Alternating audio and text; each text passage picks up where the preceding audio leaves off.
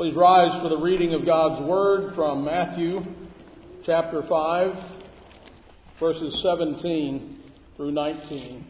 Hear now God's Word.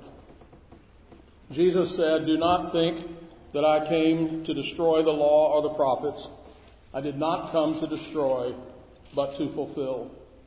For assuredly I say to you, till heaven and earth pass away, not one jot or one tittle will by no means pass from the law till all is fulfilled. Whoever therefore breaks one of the least of these commandments and teaches men so shall be called least in the kingdom of heaven.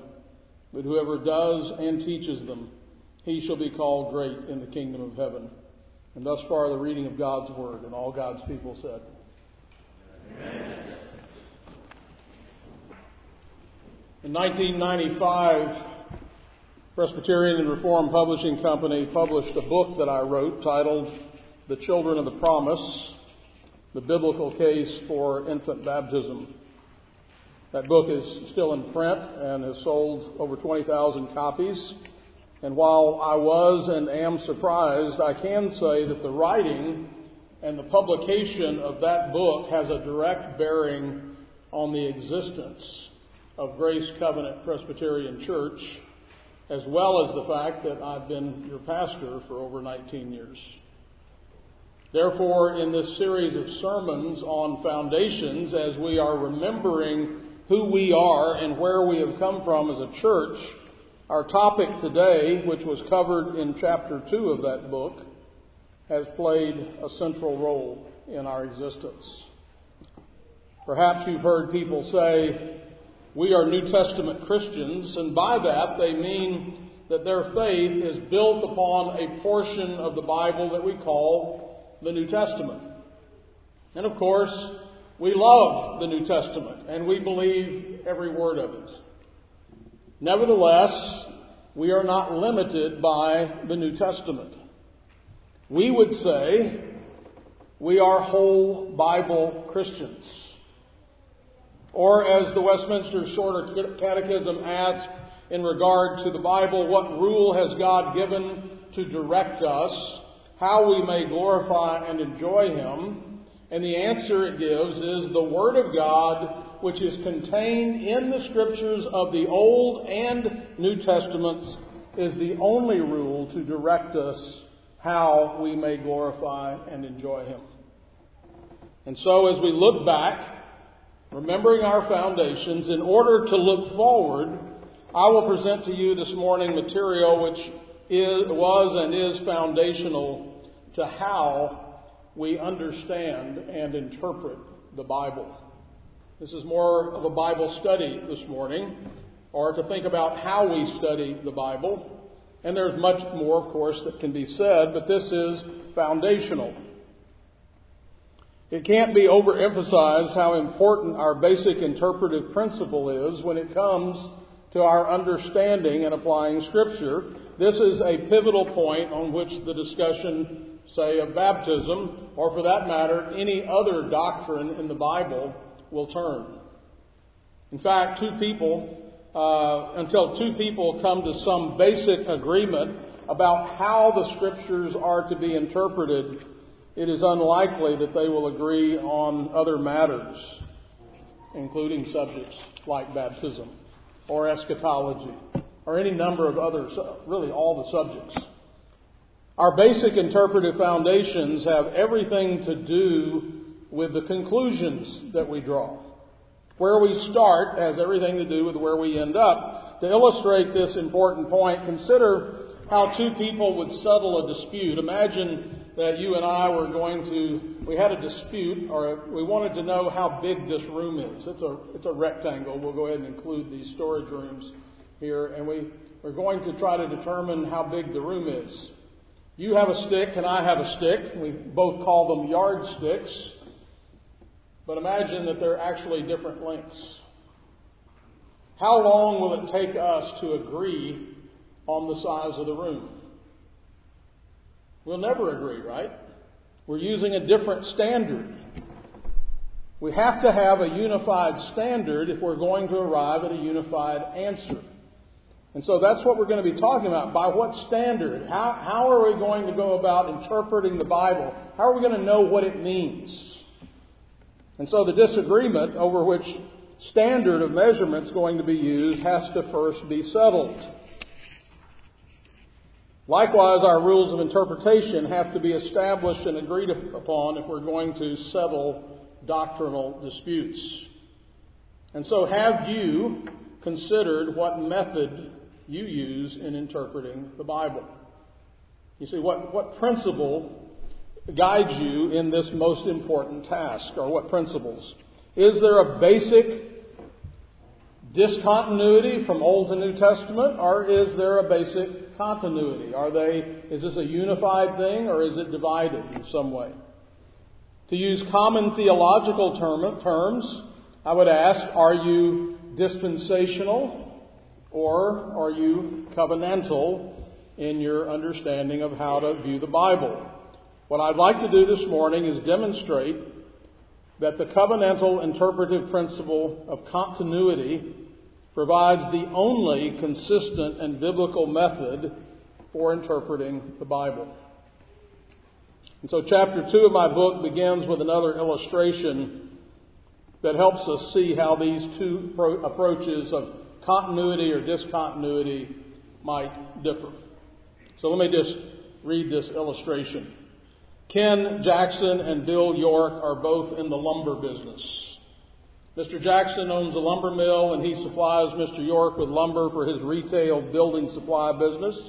The two men began doing business with each other in 1942 when they, and when they drew up a contract and agreed on many details that would govern their business relationship, details such as markup, terms of payment, return policy, discounts, credit, method of shipment, penalties, etc. All of those were included in that agreement. By 1965, however, new opportunities presented themselves. Mr. York wanted to vastly expand his retail business into a national franchise. He went to talk to Mr. Jackson about supplying his stores with lumber. Both men realized their contract would have to be changed in order to address the new business circumstances. So Bill says, Ken, we've had a great business relationship over the years. I'm planning to expand my retail operation to cover the entire country. Would you be interested in expanding your mill in order to supply my stores? Ken says, It sounds like a great opportunity for both of us. Other than needing more capital, what else will this arrangement involve?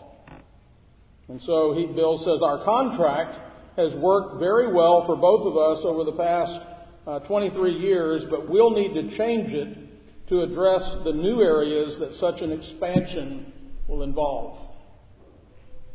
So Ken says, What changes do you have in mind?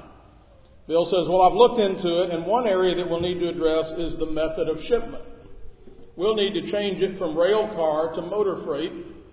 There's no question motor freight would save both of us time and money. There are several other matters that we need to consider changing as well. And Ken says, Well, I'm all for that. How do we go about that?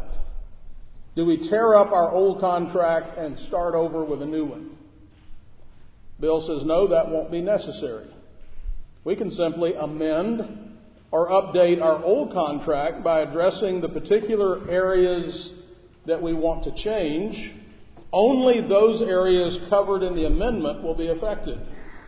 The rest of the old contract will remain, remain valid we just need to sign the amendments and the old contract will be updated. Ken says that makes sense. There's no point in starting completely over since our old contract has worked fine for us this far. I'll have my attorney contact your attorney and they can hammer out the details of the needed changes. And when they get all the bugs out, we'll set up a time when we can both sign it. And Bill said that sounds good to him. So, the fundamental question is whether there is a basic continuity or discontinuity between the Old and the New Testament. To put it in simpler terms, did the New Testament replace the Old Testament? Did the Old Testament just become completely obsolete and we threw it out because now we have a new one? The new one did the new one replace the old one Or did the new one expand the old one, build on the old one, still connected to the old one, so that it's one book, it's now expanding and addressing new things. And so, by the term continuity and discontinuity, I refer to the degree to which the Old Testament continues in an, uh, in an uninterrupted way to be valid or to have application in the New Testament. How we answer this question will inevitably lead, if we're consistent, to specific conclusions on a host of issues. It's like getting the button, the first button in the right buttonhole. Everything that follows is going to, to matter. For example, the abiding validity of the ethical demands of the Old Testament. Do those still apply to us or not? Should we even be reading the Old Testament? And if so, should we read it with the idea that it has the authority to tell us what to do or not do? How about the nature of God's relationship with man, or eschatology, that is, future things, or baptism, or the nature of the church? We all have some method of interpreting the Bible, though our approach might not be well thought out, and it might not even be consistent. Each interpretive system, though, has to be tested to see if it is both biblically derived. Did it come from the Bible? Is that where we got our system? What does the Bible say about how to interpret the Bible? And is it internally consistent? When methods of interpreting Scripture are fabricated artificially, then the Bible is made to fit arbitrary constructs or I, I come up with my own idea and my own system, and then I try to start making the Bible fit it. When methods of interpreting the Scripture are fabricated artificially, then we get this uh, this forced uh, situation. Usually, and then we need a lot of other people to help us understand what the Bible says. While such system, some kind of a system is unavoidable, they must not just be arbitrary. Our system of interpretation has to come, here's the point, from the Bible itself. What does the Bible say about how to handle the Bible? Since the Bible is our ultimate authority and our interpretive, therefore our interpretive system has to flow from the revelation of God as found in the Old and New Testaments. It has to grow out of Scripture, not be forced onto Scripture. And so our opening story of Ken and Bill illustrates two major systems of interpretation the dispensational and the covenantal methods. So let me say something about those terms. I know today is a bit more of a theological sermon, but most of you, maybe not everyone, are familiar with these terms to some degree. Dispensationalism, which is far more than eschatology, sometimes we hear dispensationalism and we think about the second coming of Jesus. It certainly addresses that. And the issue we're talking about has tremendous implications on how we understand the future. But uh, it, dispensationalism, dispensationalism has been a major influence in American Christianity for about 150 years, and most of us have been heavily influenced by it, whether we know it or not. A dispensation is simply that, that word simply refers to a period of time. The dispensational method of biblical interpretation holds that there is much variety and change from one biblical period of time to another. Obviously, between the Old and the New Testament, but also other portions of time are broken up as well. On the other hand, covenant theology emphasizes that God relates to men by way of covenants or agreements or relationships, if you will. God has a single, comprehensive plan of redemption that extends from Genesis to Revelation. Not, not several different plans, not plan A, plan B, plan C, but one plan. This plan is called in theology the covenant of grace the covenantal method of biblical interpretation maintains that God has dealt with men in the same fundamental way throughout history. He dealt with Adam after he fell, in the same way he deals with us, fundamentally. The dispensational method sees a basic discontinuity between the Old and New Covenants or Testaments, whereas the covenantal method sees a basic continuity between the Old and the New.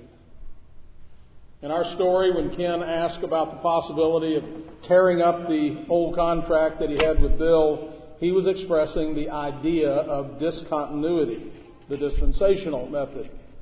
Under this interpretation, the new contract might contain some of the same provisions and stipulations that the old contract had, but these provisions and stipulations are only valid because the new contract has spelled them out in a new way. Any parallels between the old contract and the new contract are coincidental and not directly related. Now, Bill took a different approach. He pointed out that such a radical break wasn't necessary. He recommended a method that emphasized continuity, what we're calling in theology the covenantal method. There was no need to cancel the old contract that was still valid and good. The parties only needed to amend or update the old contract, making it current and renewing it to address new circumstances. Any new conditions in the amendment superseded all former conditions in the contract addressing the same issue. All matters addressed in the old contract remained unchanged and valid, that is, unless God said otherwise. Let me give you the, the most obvious and uh, the biggest uh, example of this in the Bible is in the Old Testament we have all kind of ceremonial laws, right? We have the tabernacle and the temple. We have priesthood. We have all the sacrifices, and they go in the Bible. Old Testament goes into great detail about all the sacrifices. We get to the New Testament, and Paul says, "You know what? All of that was a shadow. All of that was a tutor to lead us to Christ. All of that was intended to point us to Jesus, who did what? Well, he is the tabernacle or the temple. He is the, the high priest who lives forever. He is the Lamb of God. He is the sacrifice. He's the greater of all of those, so we don't need that anymore. We have Him. It's not that it's not that a sacrifice isn't necessary. It's not that a mediator isn't necessary. It's that we have a better mediator and a better sacrifice and a better temple in Him. So, in that sense, even we would say the, the Old Testament hasn't changed its requirements, it just meets them in a greater way. So, the, the book of Hebrews argues why would you want to go back to sacrificing animals when you have Jesus?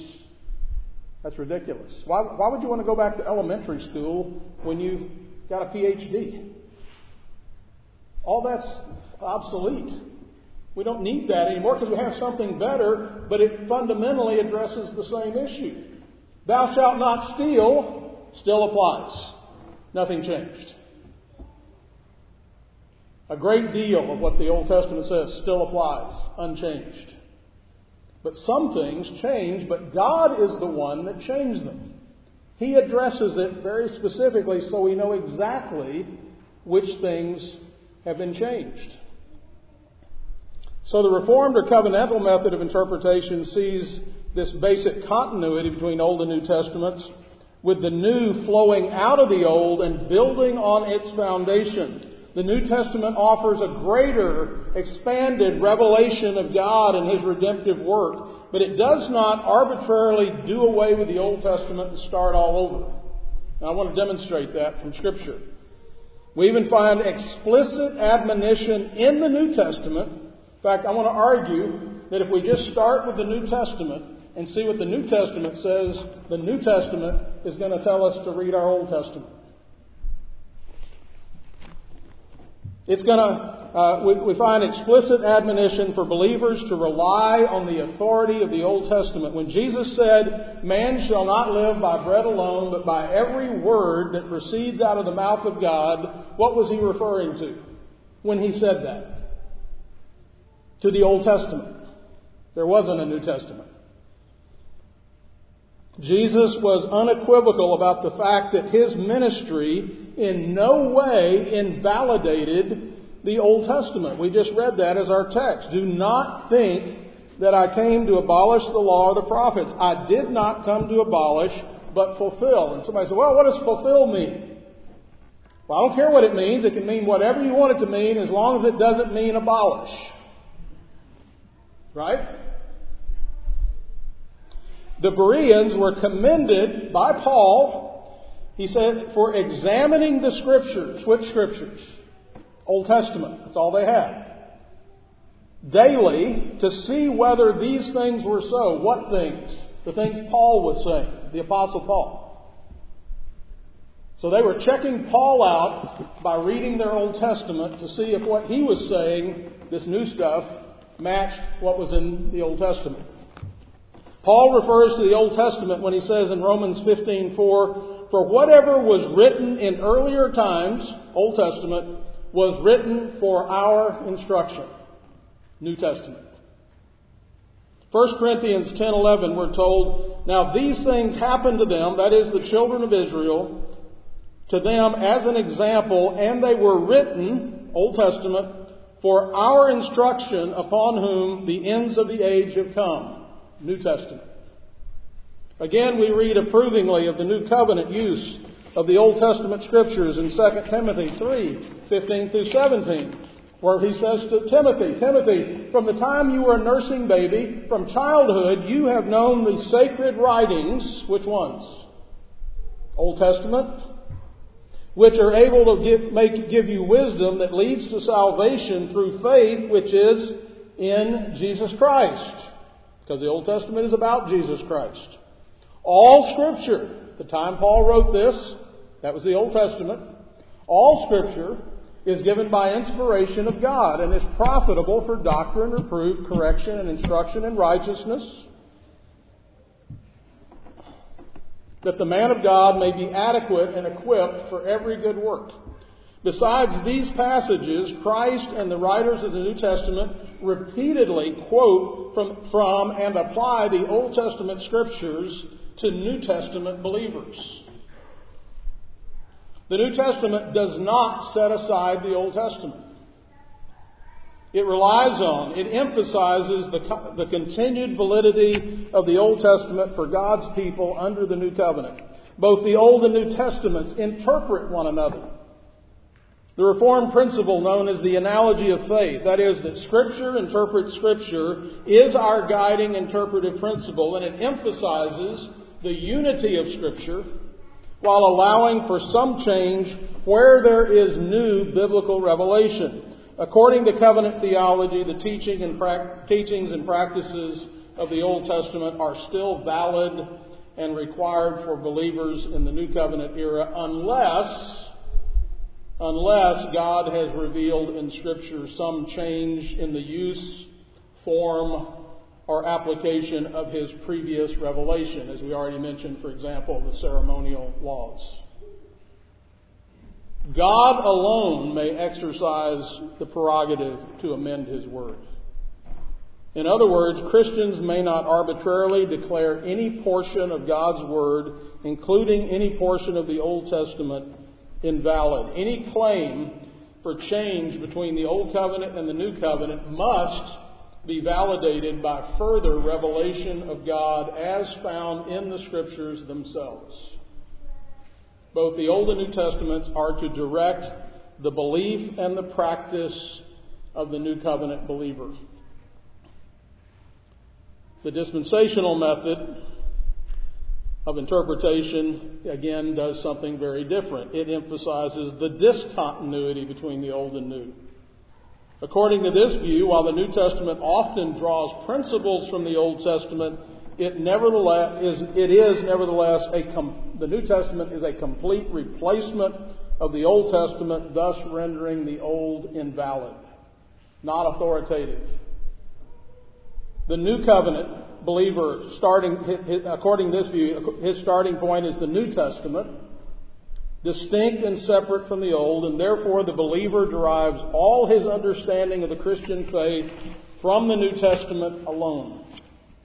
The only things carried over from the Old Testament are those things which are, according to this view, explicitly repeated in the New Testament.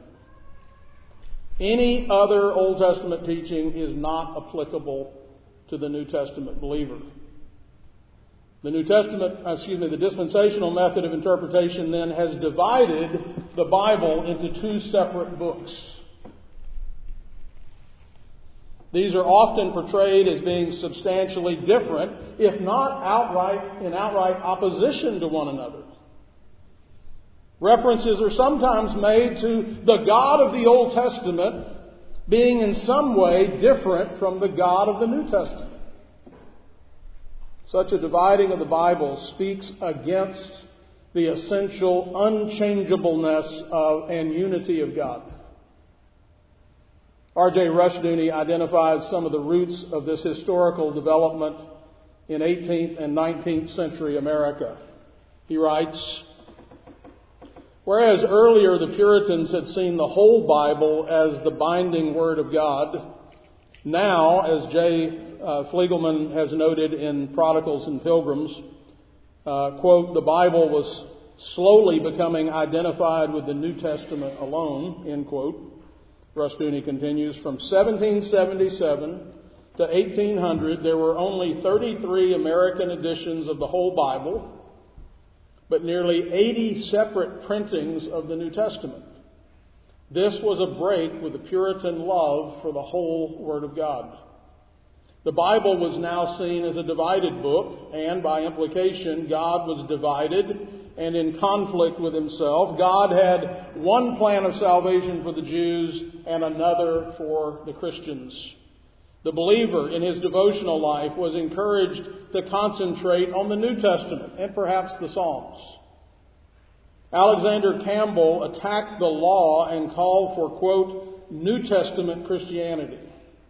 Such thinking was seeping into all churches, although Southern Presbyterians resisted it until 1869. The church was abandoning the Bible of Jesus Christ because the other churches stressed the continuity between circumcision and infant baptism, the Baptists attacked the validity of this continuity by denying the continuity between the Old and the New Testaments. Instead of a renewed covenant in Christ with a new Israel, a new chosen people, the Baptist insisted on two covenants of differing characteristics. And so, to emphasize the importance of this foundation, this continuity. So this dividing of the Bible and the covenants of God is unwarranted. Bible doesn't say to do that. We might as well sever a tree from its roots and expect it to survive. The Old and the New Testaments are tied together and are in, interdependent.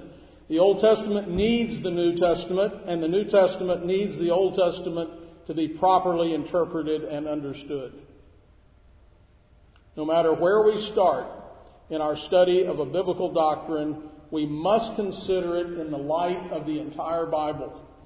We must reject any demand that we begin our study of any doctrine with the New Testament alone. Now, this is true for two important reasons. First, the New Testament can be interpreted properly only only in the context of the Old, and I want to illustrate that. Both the Old Testament text itself and the culture it produced provides the foundation for understanding how those who first received the New Testament would have understood its teaching. God has preserved an inspired written record of both the history of redemption as well as the historical experiences of his people. These are not minor points that may be overlooked or brushed aside if we are to come to a right understanding of any doctrine. No fact or verse of Scripture is isolated from any other fact. They are all related and they all have impact on one another. Therefore, we may not rush to the New Testament and presume that we have all that we need, all the information necessary to, to uh, reach an accurate conclusion about any doctrine. A second reason why we should not start with the New Testament is that the doctrines of the New Testament have their roots in the Old Testament. When we read Galatians 3:29, that we are Abraham's offspring and heirs according to promise, we are immediately driven to Genesis if we're going to understand what that means. When we read Philippians 3 3 that we are the true circumcision, we must go to the Old Testament to discover what circumcision was and what function it performed. When we read in Romans 15:8 that Christ came to confirm the promises given to the fathers, or in Ephesians 2:12 that the Gentiles were excluded from the commonwealth of Israel and strangers to the covenants of promise, it is only in the Old Testament that we discover the foundation of these teachings. How did the Jews understand the baptism of John in John 3:25? What were the various baptisms that were mentioned in Hebrews 10? Why was circumcision of the heart in Colossians 2, 11 and 12 represented by baptism? What represented circumcision of the heart in the Old Testament? It would be useless to try to answer these basic questions without turning to the Old Testament. The New Testament similarly drives us immediately to the Old Testament when we try to understand the doctrines of creation, sin, redemption, the sacrifice of Christ, the atonement, the priesthood, the eldership, church discipline, the Lord's Supper, marriage, divorce, households, covenants, judgment, heaven, and much, much more. In a letter to his son in 1850, we see an example of how C.C. Jones, who was a minister, applied this principle of biblical interpretation to the question of capital punishment. The same principle of continuity must be brought to bear on all other doctrinal questions. And so here is the advice that Reverend Jones wrote to his son uh, who was having a, an interaction with one of his friends. So here's his letter. The fallacy of your young friend on the capital punishment question, so far as the scriptures are concerned, lies in setting the New Testament over and above the Old, where both are equally the Word of God, equally authoritative, and from one per- perfect and form one perfect revelation one perfect rule of faith and practice. They are not in any respect antagonistic, but consonant and mutually support the one, uh, the one the other. Nothing is set aside in the Old Testament in and by the New except for the types and shadows and ceremonial laws, all of which find their fulfillment in our Lord and Savior Jesus Christ and expire, as the lawyers would say, by the statute of their own limitations. But all the laws of God that embody our duties to God and men, whether socially or civilly, remain ever in force. These laws are recognized in the New Testament, but are not repeated in extensio in, in all their fullness, there being no necessity to do so. The New Testament is built up out of and upon the Old and is not contrary to it in anything whatever. It ever recognizes and then supports the Old. Another fallacy of your young friend is that we are not bound to do anything but what we are distinctly commanded in so many words by the New Testament to do. You perceive at once that this principle cannot be admitted without involving uh, us in many difficulties. This fallacy grows out of the first and falls with it. All that is necessary is for the New Testament to acknowledge the Old and the two be united in one perfect revelation. Neither is complete without the other. I need not proceed any further. You can manage the controversy now, I think, with this little help. The dispensational method of isolating the New Testament from the Old Testament as though we may determine any doctrine in its proper relation to redemptive history with the New Testament alone, let me say this, is dangerous. It is misguided, including its eschatology. The problem with this dispensational method is not so much that it starts with the New Testament, since the New Testament immediately points us to the Old Testament. The real problem posed by this method is that it not only wants to start with the New Testament, but it wants to stop with the New Testament and settle the issue with the New Testament alone. We must not forget that all Scripture, including the Old Testament, is profitable for doctrine. Starting and ending with the whole Bible is the only sure way to arrive at sound doctrinal positions. And that's why we are whole Bible Christians. The dispensational system doesn't adequately account for the unity of the Bible or God. Given the unchangeable character of God, there can be no question about the principle of continuity in His revelation and what He reveals. Continuity and unity should be presumed over discontinuity. Who but God alone may presume to change what God has said? When it comes to Scripture, only God is permitted to say what is in fact new about the new covenant. As Dr. Greg Bahnsen explained, everything God has said should be that, that by which man lives, not simply those things which God has spoken twice and in the right places. We must live by every scripture unless God explains otherwise. This basic unity of God and His revelation is seen in the fact that God has, from the beginning, dealt with humanity in terms of redemptive covenants. God has had one plan from the start to redeem sinners. He has pursued and brought that plan to pass in a smooth, unfolding, and unbroken fashion. God has continuously unfolded through more and more revelation his redemptive plan for man and the world. And so, this issue must be settled in our minds if we are to understand and apply the Bible properly to our lives. Let's pray. Father, we are grateful that you have given us both the Old and New Testaments of the Bible so that we might read the record of your redemptive work for all of your people. We are thankful for its history and for its instruction and for how it is all a tutor to lead us to Christ. Help us to love it, to read it, to study it so that we might rightly comprehend it and apply it to our lives. We pray in Jesus' name. Amen. As we come to the Lord's table, we have a great example of how the Old Testament is useful and enables us to understand this sacrament.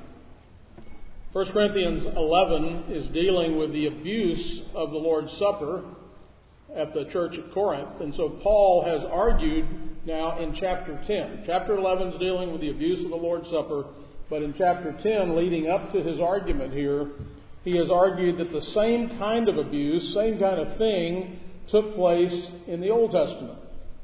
So in chapter 10, verses 1 through 11, we read, Moreover, brethren, I do not want you to be unaware that our fathers were under the cloud, all passed through the sea, all were baptized into Moses in the cloud and in the sea, all ate the same spiritual food, and all drank the same spiritual drink.